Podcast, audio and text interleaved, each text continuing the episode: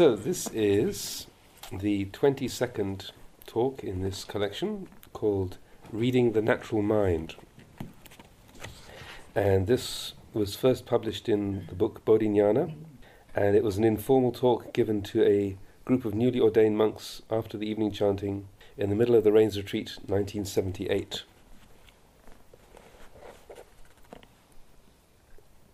Our way of practice is looking closely at things and making them clear. We are persistent and constant, yet not rushed or hurried. Neither are we too slow. It's a matter of gradually feeling our way and bringing it together. However, all of this bringing together is working towards something. There is a point to our practice. For most of us, when we first start to practice, it's nothing other than desire. We start to practice because of wanting. At this stage, our wanting is wanting in the wrong way. That is, it's deluded. It's wanting mixed up with wrong understanding. If wanting is not mixed with wrong understanding like this, we say that it's wanting with wisdom, panya. It's not deluded, it's wanting with right understanding. In a case like this, we say that it's due to a person's barami, or past spiritual accumulations. However, this isn't the case with everyone. Some people don't want to have desire, or they want to not have desires, because they think that our practice is directed at not wanting. However, if there's no desire, then there's no way of practice. We can see this for ourselves. The Buddha and all his disciples practiced to put an end to defilements. We must want to practice and must want to put an end to defilements. We must want to have peace of mind and want not to have confusion. However, if this wanting is mixed with wrong understanding, then it will only amount to more difficulties for us. If we're honest about it, we really know nothing at all, or what we do know is of no consequence, since we're unable to use it properly. Everybody, including the Buddha, started out like this, with the desire to practice, wanting to have peace of mind and wanting to not have confusion and suffering. These two kinds of desire have exactly the same value. If not understood, then both wanting to be free from confusion and not wanting to have suffering are defilements. They're a foolish way of wanting, desire without wisdom. In our practice, we see this desire as either sensual indulgence or self mortification. It's in this very conflict, just this dilemma, that our teacher, the Buddha, was caught up. He followed many ways of practice which merely ended up in these two extremes, and these days were exactly the same. We're still affected by this duality, and because of it, we keep falling from the way. However, this is how we must start out. We start out as worldly beings, as beings with defilements, with wanting devoid of wisdom, desire without right understanding. If we lack proper understanding, then both kinds of desire work against us. Whether it's wanting or not wanting, it's still craving, tanha. If we don't understand these two things, then we won't know how to deal with them when they arise. We will feel that to go forward is wrong and to go backwards is wrong, and yet we can't stop. Whatever we do, we just find more wanting. This is because of the lack of wisdom and because of craving. It's right here, with this wanting and not wanting, that we can understand the Dhamma. The Dhamma which we're looking for exists right here, but we don't see it. Rather, we persist in our efforts to stop wanting. We want things to be a certain way and not any other way. Or we want them not to be a certain way, but to be another way. Really, these two things are the same. They're part of the same duality. Perhaps we may not realize that the Buddha and all his disciples had just this kind of wanting. However, the Buddha understood wanting and not wanting. He understood that they are simply the activity of mind, that such things merely appear in a flash and then disappear. These kinds of desires are going on all the time. When there is wisdom, we don't identify with them. We're free from clinging. Whether it's wanting or not wanting, we simply see it as such. In reality, it's merely the activity of the natural mind. When we take a close look, we clearly see that this is how it is. The wisdom of everyday experience. So it's here that our practice of contemplation will lead us to understanding. Let us take an example the example of a fisherman pulling in his net with a big fish in it. How do you think he feels about pulling it in? If he's afraid that the fish will escape, he'll be rushed and start to struggle with the net, grabbing it and tugging at it. Before he knows it, the big fish has escaped. He was trying too hard. In the olden days, they would talk like this. They taught that we should do it gradually, carefully gathering it in without losing it. This is how it is in our practice. We gradually feel our way with it, carefully gathering it in without losing it. Sometimes it happens that we don't feel like doing it. Maybe we don't want to look, or maybe we don't want to know. But we keep on with it. We continue feeling for it. This is practice. If we feel like doing it, we do it. If we don't feel like doing it, we do it just the same. We just keep doing it. If we are enthusiastic about our practice, the power of our faith will give energy to what we're doing. But at this stage, we are still without wisdom. Even though we're very energetic, we will not derive much benefit from our practice. We may, we may continue with it for a long time, and then a feeling arises that we aren't going to find the way. We may feel that we c- cannot find peace and tranquility, or that we aren't sufficiently equipped to do the practice. Or maybe we feel that this way just isn't possible anymore, so we give up. At this point, we must be very, very careful. We must use great patience and endurance. It's just like pulling in the big fish. We gradually feel our way with it. We carefully pull it in. The struggle won't be too difficult, so without stopping, we continually pulling we continue pulling it in. Eventually, after some time, the fish becomes tired and stops fighting, and we're able to catch it easily. Usually, this is how it happens. We practice gradually, gathering it together. It's in this manner that we do our contemplation. If we don't have any particular knowledge or learning in the theoretical aspects of the teachings, we contemplate according to our everyday experience. We use the knowledge which we already have, the knowledge derived from our everyday experience. This kind of knowledge is natural to the mind. Actually, whether we study about it or not, we have the reality of the mind right here already. The mind is the mind, whether we've learned about it or not. This is why we say that whether the Buddha was born in the world or not, everything is the way it is. Everything already exists according to its own nature. This natural condition doesn't change, nor does it go anywhere. It's just this way. This is called Satya the true reality. However, if we don't understand about this Satya we won't, un- we'll we won't be able to recognize it. So we practice contemplation in this way. If we aren't particularly skilled in Scripture, we take the mind itself to study and read. Continually we contemplate and understand regarding the nature. Continually we contemplate, literally talk with ourselves, and understand regarding the nature of the mind will gradually arise. We don't have to force anything. Until we are able to stop our mind, until we reach tranquility, the mind will just continue as before. It's for this reason that the teacher says, just keep on doing it. Just keep on with the practice. Maybe we think, if I don't yet understand, how can I do it? Until we're able to practice properly, wisdom doesn't arise. So we just say, keep on with it. If we practice without stopping, we begin to under- we'll begin to think about what we're doing. We'll start to consider our practice. Nothing happens immediately, so in the beginning, we can't see any results from our practice. This is like the example I've often given to you of the man who tries to make a fire by rubbing two sticks of wood together. He says to himself, They say there's fire here, and he begins rubbing energetically. He is very impetuous. He rubs on and on, but his impatience doesn't end. He keeps wanting to have that fire, but the fire doesn't come, so he stops to rest for a while. He starts again, but the going is slow, so he rests again. By then, the heat has disappeared. He didn't keep at it long enough. He rubs and rubs until he tires, and then he stops altogether. Not only is he tired, but he becomes more and more discouraged until he gives up completely. There's no fire here. Actually, he was doing the work, but there wasn't enough heat to start a fire. The fire was there all the time, but he didn't carry on to the end. This sort of experience causes the meditator to get discouraged in his practice, so he restlessly changes from one practice to another and this sort of experience is also similar to our own practice. It's the same for everybody. Why? Because we are still grounded in defilements. The Buddha had defilements also, but he had a lot of wisdom in this respect. While still worldlings, the Buddha and the Arahants were just the same as us. If we are still worldlings, then we don't think correctly. Thus, when wanting arises, we don't see it. And when not wanting arises, we don't see it. Sometimes we feel stirred up, sometimes we feel contented. When we have not wanting, we have a kind of contentment, but we also have a kind of confusion. When we have wanting, This can be contentment and confusion of another kind. It's all intermixed in this way. Knowing oneself and knowing others. The Buddha taught us to contemplate our body.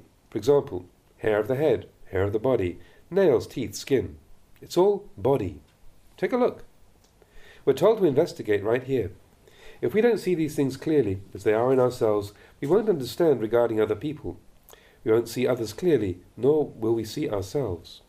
However, if we do understand and see clearly the nature of our own bodies, our doubts and wonderings regarding others will disappear. This is because body and mind, rupa and nama, are the same for everybody. It isn't necessary to go and examine all the bodies in the world, since we know that they are the same as us. We are the same as them. If we have this kind of understanding, then our burden becomes lighter. Without this kind of understanding, all we do is develop a heavier burden. In order to know about others, we would have to go and examine everybody in the entire world. That would be very difficult. We would soon become discouraged. Our Vinaya is similar to this. When we look at our Vinaya, we feel that it's very difficult. We must keep every rule, study every rule, review our practice with every rule. If we just think about it, we think, oh, it's impossible. We read the literal meaning of all the numerous rules, and if we merely follow our thinking about them, we could well decide that it's beyond our ability to keep them all. Anyone who has had this kind of attitude towards Vinaya has the same feeling about it. There are a lot of rules. The scriptures tell us that we must examine ourselves regarding each and every rule and keep them all strictly.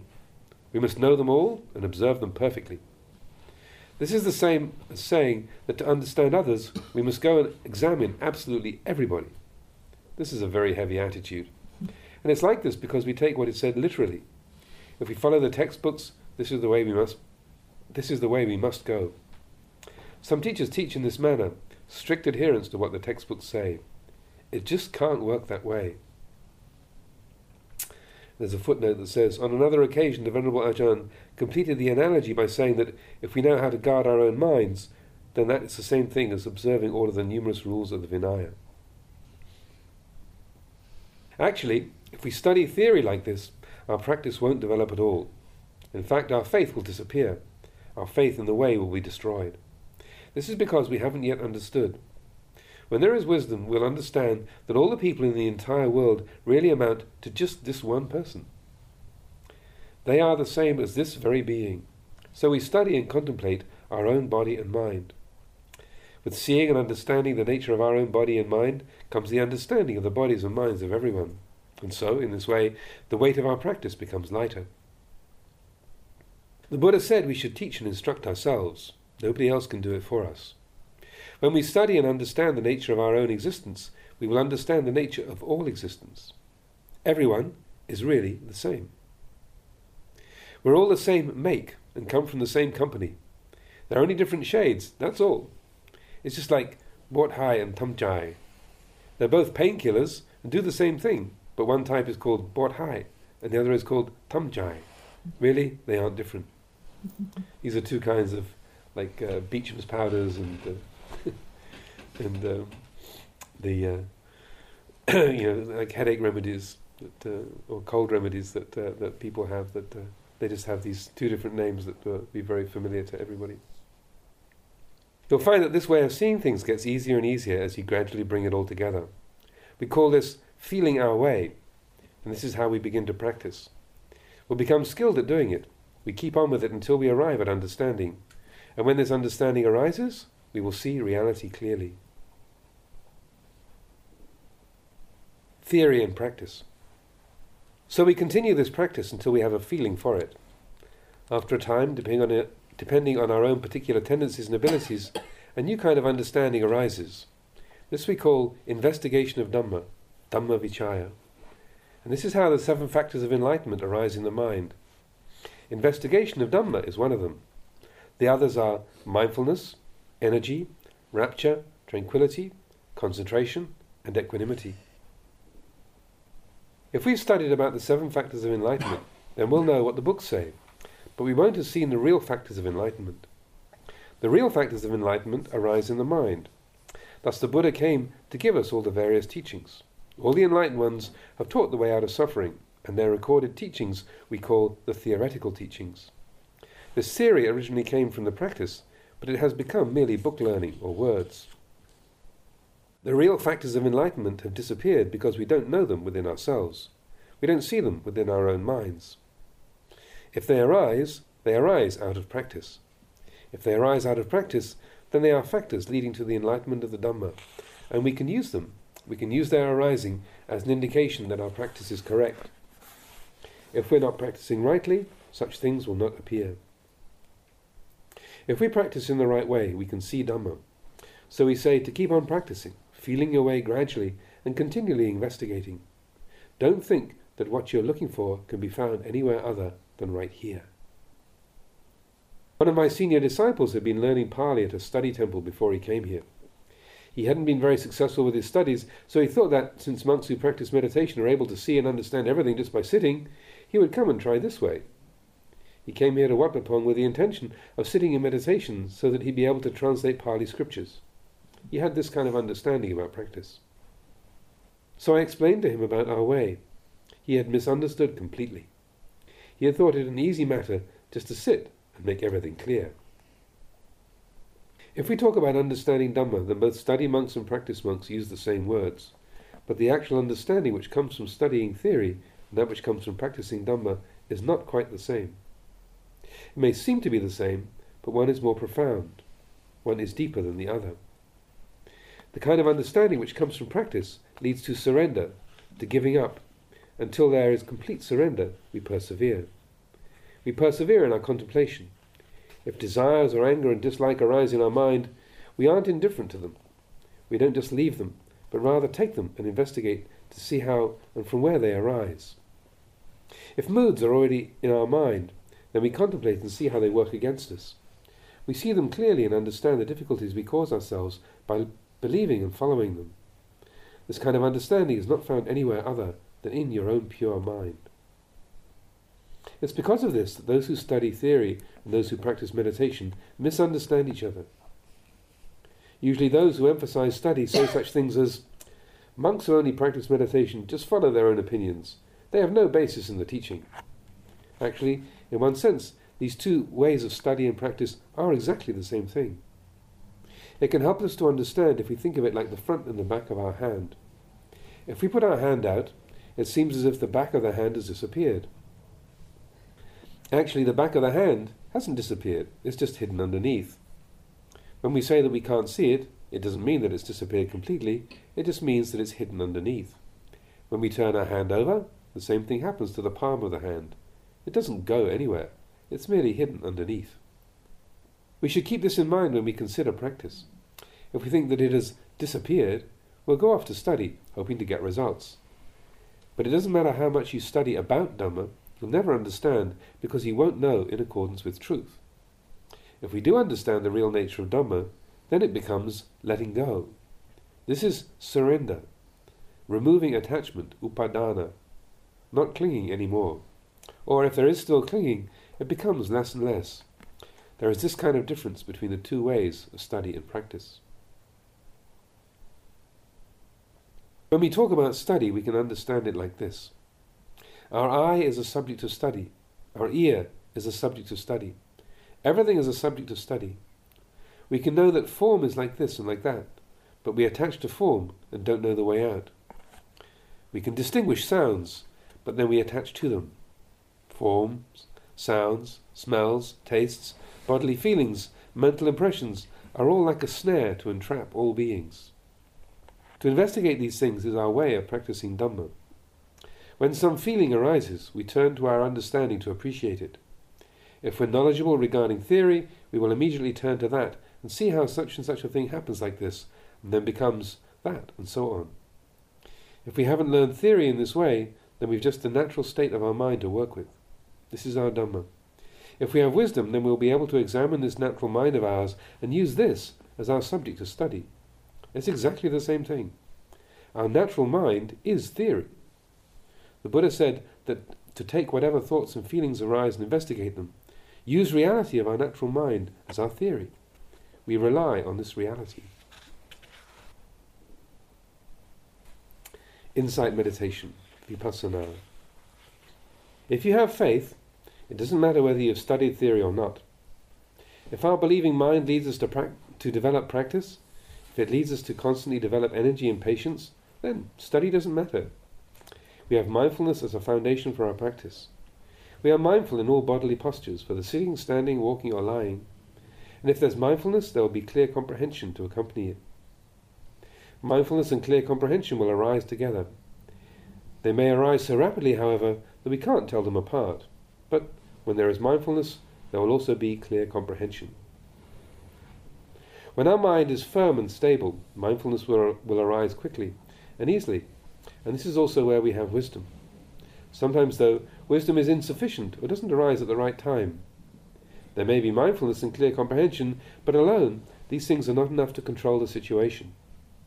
Generally, if mindfulness and clear comprehension are a foundation of mind, then wisdom will be there to assist.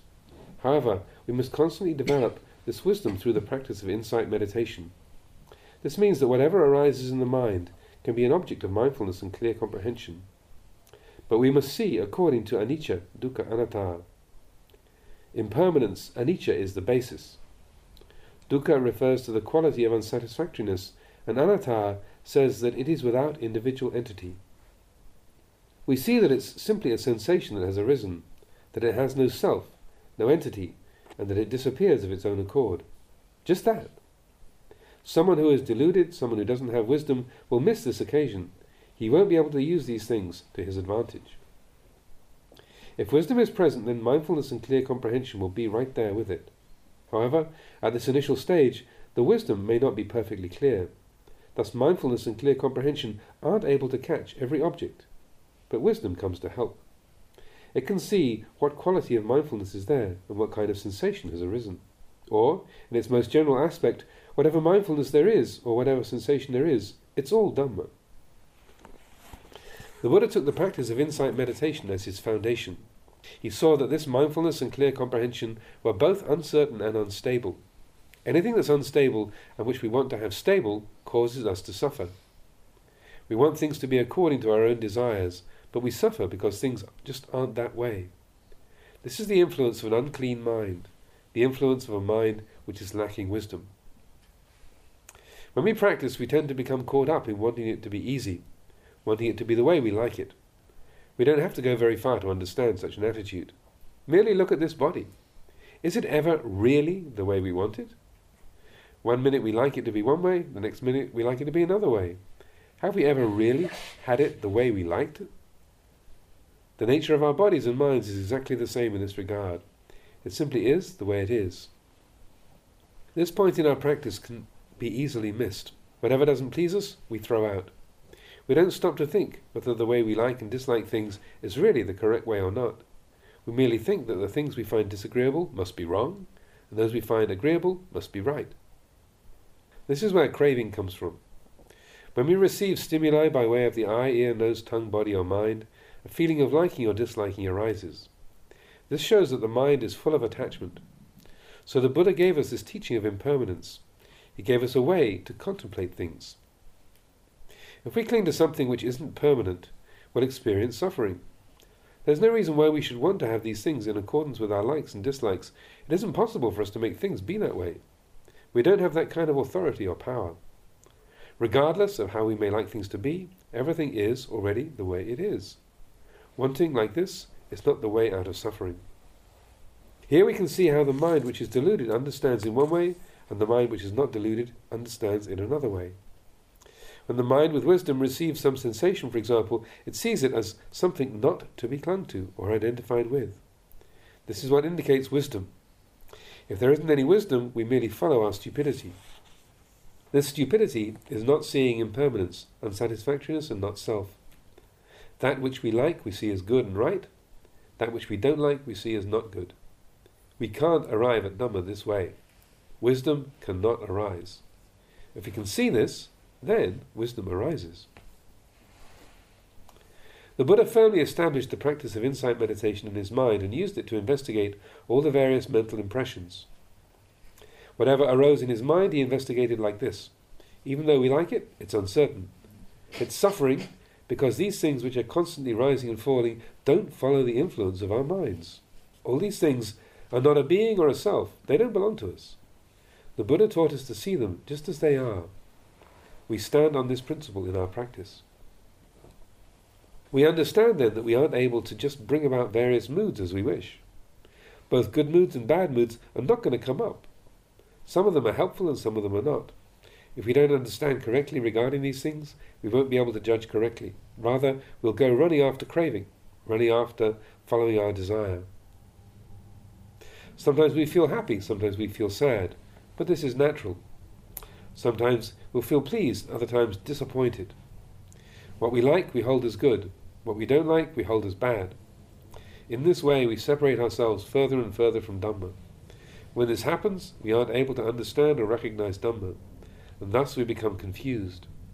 Desires increase because our minds have nothing but delusion. This is how we talk about the mind. It isn't necessary to go far away from ourselves to find understanding. We simply see that these states of mind aren't permanent. We see that they're unsatisfactory and they aren't a permanent self. If we continue to, to develop our practice in this way, we call it the practice of vipassana, or insight meditation. We say that it is recognizing the contents of our mind, and this way, and in this way, we develop wisdom. Samatha, or calm meditation. Our practice of samatha is like this. We establish the practice of mindfulness on the in and out breath, for example, as a foundation or means of controlling the mind. By having the mind follow the flow of the breath, it becomes steadfast, calm, and still. This practice of calming the mind is called samatha meditation. It's necessary to do a lot of this kind of practice because the mind is full of many disturbances. It's very confused. We can't say how many years or how many lives it's been this way. If we sit and contemplate, we'll see that there's a lot that doesn't conduce to peace and calm, and a lot that leads to confusion. For this reason, the Buddha taught that we must find a meditation subject which is suitable to our particular tendencies, a way of practice which is right for our character. Example, going over the parts of the body, hair of the head, hair of the body, nails, teeth, and skin, can be very calming. The mind can become very peaceful from this practice. If contemplating these five things leads to calm, it's because they are appropriate objects for contemplation according to our tendencies. Whatever we find to be appropriate in this way, we can consider to be our practice and use it to subdue the defilements. Another example is the recollection of death. For those who still have strong greed, aversion, and delusion, and find them difficult to contain, it's useful to take this subject of personal death as a meditation. We'll come to see that everybody has to die, whether rich or poor, We'll see both good and evil people die. Everybody must die. When we develop this practice, we find that an attitude of dispassion arises. The more we practice, the easier our sitting produces calm. This is because it's a suitable and appropriate practice for us. If this practice of calm meditation is not agreeable to our particular tendencies, it won't produce this attitude of dispassion. If the object is truly suited to us, we'll find it arising regularly, without great difficulty, and we'll find ourselves thinking about it often. We can see an example of this in our everyday lives. When lay people bring trays of many different types of food to offer to the monks, we taste them all and, and see which we like. When we've tried each one, we can tell which is most agreeable to us. This is just an example. That which we find agreeable to our taste, we'll eat. We won't bother about the other various dishes. The practice of concentrating our attention on the in and out breaths is an example of a type of meditation which is suitable for us all. It seems that when we go around doing various different practices, we don't feel so good. But as soon as we sit and observe our breath, we have a good feeling. We can see it clearly. There's no need to go looking far away. We can use what's close to us, and this will be better for us. Just watch the breath. It comes in and goes out, out and in. We watch it like this. For a long time, we keep watching our breathing in and out, and slowly our mind settles. Other activity will arise, but we feel like it is distant from us. Just like when we live apart from each other and don't feel so close anymore. We don't have that same strong contact anymore, or perhaps no contact at all. When we have a feeling for this practice of mindfulness of breathing, it becomes easier. If we keep on with this practice, we gain experience and become skilled at knowing the nature of the breath. We'll know what it's like when it's long what it's like when it's short. We can talk about the food of the breath. While sitting or walking, we breathe. While sleeping, we breathe. While awake, we breathe. If we don't breathe, then we die. If we think about it, we see that we exist only with the help of food. If we don't eat ordinary food for 10 minutes, an hour, even a day, it doesn't matter. This is a coarse kind of food. However, if we don't breathe, even for a short time, we'll die. If we don't breathe for five or ten minutes, we'll be dead. Try it. One who is practicing mindfulness of breathing should have this kind of understanding. The knowledge that comes from this practice is indeed wonderful. If we don't contemplate, then we won't see the breath as food. But actually, we are eating air all the time. In, out, in, out, all the time. Also, you'll find that the more you contemplate in this way, the greater the benefits derived from the practice, and the more delicate the breath becomes. It may even happen that the breath stops. It appears as if we aren't breathing at all. Actually, the breath is passing through the pores of the skin. This is called the delicate breath. When our mind is perfectly calm, normal breathing can cease in this way. We need not be at all startled or afraid. If there's no breathing, what should we do? Just know it. Know that there's no breathing. That's all. This is the right practice here. Here we're talking about the way of samatha practice, the practice of developing calm. If the object which we are using is right and appropriate for us, it will lead to this kind of experience. This is the beginning, but there is enough in this practice to take us all the way, or at least to where we can see clearly and continue in strong faith. If we keep on with contemplation in this manner, energy will come to us. This is similar to the water in an urn. We put in water and keep it topped up. We keep on filling the urn with water, and thereby the insects which live in the water don't die. Making effort and doing our everyday practice is just like this. It all comes back to practice. We feel very good and peaceful. This peacefulness comes from our one pointed state of mind. This one pointed state of mind, however, can be very troublesome, since we don't want other mental states to disturb us. Actually, other mental states do come, and, if we think about it, that in itself can be the one pointed state of mind. It's like when we see various men and women, but we don't have the same feeling about them as we do about our mother and father. In reality, all men are male, just like our father. All women are female, just like our mother. But we don't have the same feeling about them. We feel that our parents are more important. They hold greater value for us. This is how it should be with our one pointed state of mind. We should have the same attitude towards it as we would have to our, towards our own mother and father. All other activity which arises we appreciate in the same way as we feel towards men and women in general. We don't stop seeing them, we simply acknowledge their presence and don't ascribe to them the same value as our parents.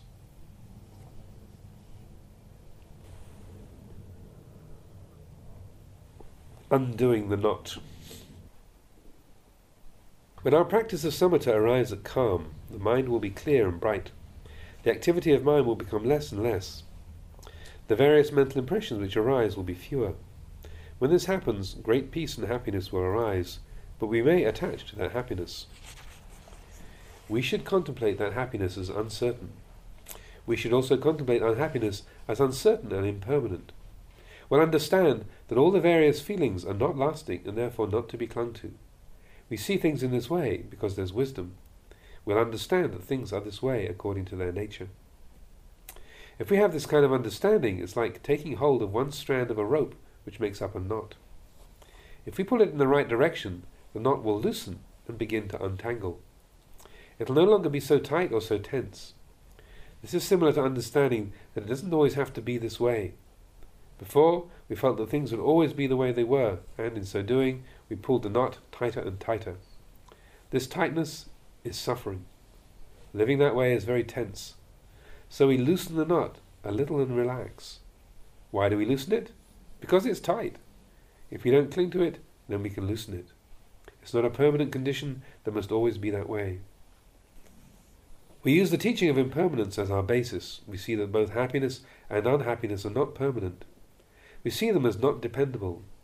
There is absolutely nothing that's permanent. With this kind of understanding, we gradually stop believing in the various moods and feelings which come up in the mind. Wrong understanding will decrease to the same degree that we stop believing in it. This is what is meant by undoing the knot. It continues to become looser. Attachment will be gradually uprooted. Disenchantment. When we come to see impermanence, unsatisfactoriness, and not self in ourselves, in this body and mind, in this world, then we'll find that a kind of boredom will arise. This isn't the everyday boredom that makes us feel like not wanting to know or see or say anything, or not wanting to have anything to do with anybody at all. That isn't real boredom. It still has attachment. We still don't understand. We still have feelings of envy and resentment and are still clinging to the things which cause us suffering. The kind of boredom which the Buddha talked about is a condition without anger or lust. It arises out of seeing everything as impermanent. When pleasant feeling arises in our mind, we see that it isn't lasting. This is the kind of boredom that we have. We call it nibbida, or disenchantment. That means it's far from sensual craving and passion. We see nothing as being worthy of desire. Whether or not things accord with our likes and dislikes doesn't matter to us. We don't identify with them. We don't give them any special value. Practicing like this, we don't give things reason to cause us difficulty. We have seen suffering and we've seen that identifying with moods cannot give rise to any real happiness. It causes clinging to happiness and unhappiness and clinging to liking and disliking, which is in itself the cause of suffering. When we are still clinging like this, we don't have even an even-minded attitude towards things. Some states of minds we like, some other, and others we dislike. If we're still liking and disliking, then both happiness and unhappiness are suffering. It's like this kind of attachment which causes suffering. The Buddha taught that whatever causes us suffering is in itself unsatisfactory. The Four Noble Truths. Hence, we understand that the Buddha's teaching is to know suffering and to know what causes it to arise. Further, we should know freedom from suffering and the way of practice which leads to freedom. He taught us to know just these four things. When we understand these four things, we'll be able to recognize suffering when it arises, and we'll know that it has a cause we'll know that it didn't just drift in. When we wish to be free from this suffering, we'll be able to eliminate its cause. Why do we have this feeling of suffering, this feeling of unsatisfactoriness? We'll see that it's because we are clinging to our various likes and dislikes. We come to know that we are suffering because of our own actions. We suffer because we ascribe value to things. So we say, know suffering, know the cause of suffering, know freedom from suffering, and know the way to this freedom. When we know about suffering, we keep untangling the knot, but we must be sure to untangle it by pulling it in the right direction. That is to say, we must know that this is how things are. Attachment will be torn out. This is the practice which puts an end to our suffering. Know suffering, know the cause of suffering, know freedom from suffering, and know the path which leads out of suffering. This is Magga, it goes like this right view, right thought, right speech, right action, right livelihood, right effort, right mindfulness, right concentration. When we have the right understanding regarding these things, then we have the path. These things can put an end to suffering. They lead us to morality, concentration, and wisdom, sila, samadhi, and panya. We must clearly understand these four things. We must want to understand. We must want to see these things in terms of reality. When we see these four things, we call this sacca Whether we look inside or in front or to the right or left, all we see is sacca We see we simply see that everything is the way it is. For someone who has arrived at Dhamma, someone who really understands Dhamma, wherever they go, everything will be Dhamma. There you are.